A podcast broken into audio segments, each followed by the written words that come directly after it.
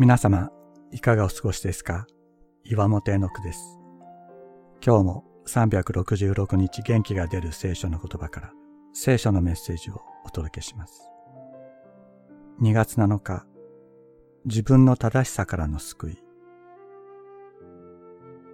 私たちの世界には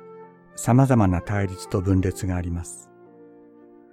大きなものでは国家間の対立や紛争があり、職場や家庭でも対立が生じることがあります。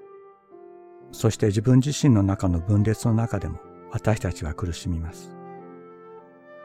その対立と分裂の根には自分の正しさという思いがあります。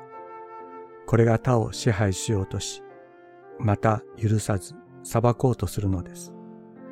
他の人を許すことができず苦しむのも自分の正しさに縛られているからではないでしょうか。キリストの十字架は人間の心に植え付けられた自分の正しさという罪の根を断ち切るものでした。キリストの血潮を注がれるとき、私たちの中にある自分の正しさという鎖が砕かれる。神の見舞いにひれ伏すようになる。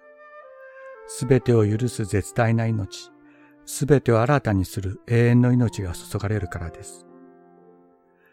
世界が対立と混乱の渦の中に巻き込まれていこうとしている今、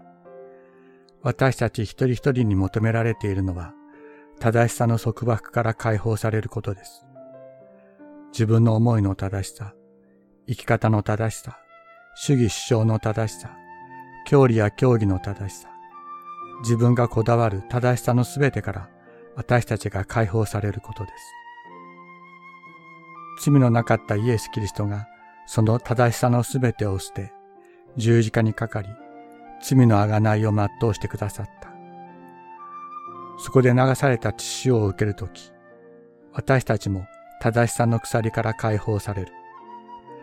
平和を作る者の働きに参与する者へとされていくのです。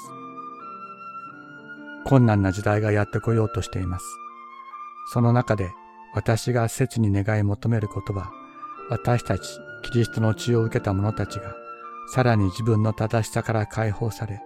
イエス・キリストの平和の技を受け継ぐものとなることです。共に祈りましょう。キリストこそ私たちの平和であり、二つのものを一つにし、隔ての壁を打ち壊し、ご自分の肉において敵意を廃棄された方です。エペソビテの手紙2章14から15節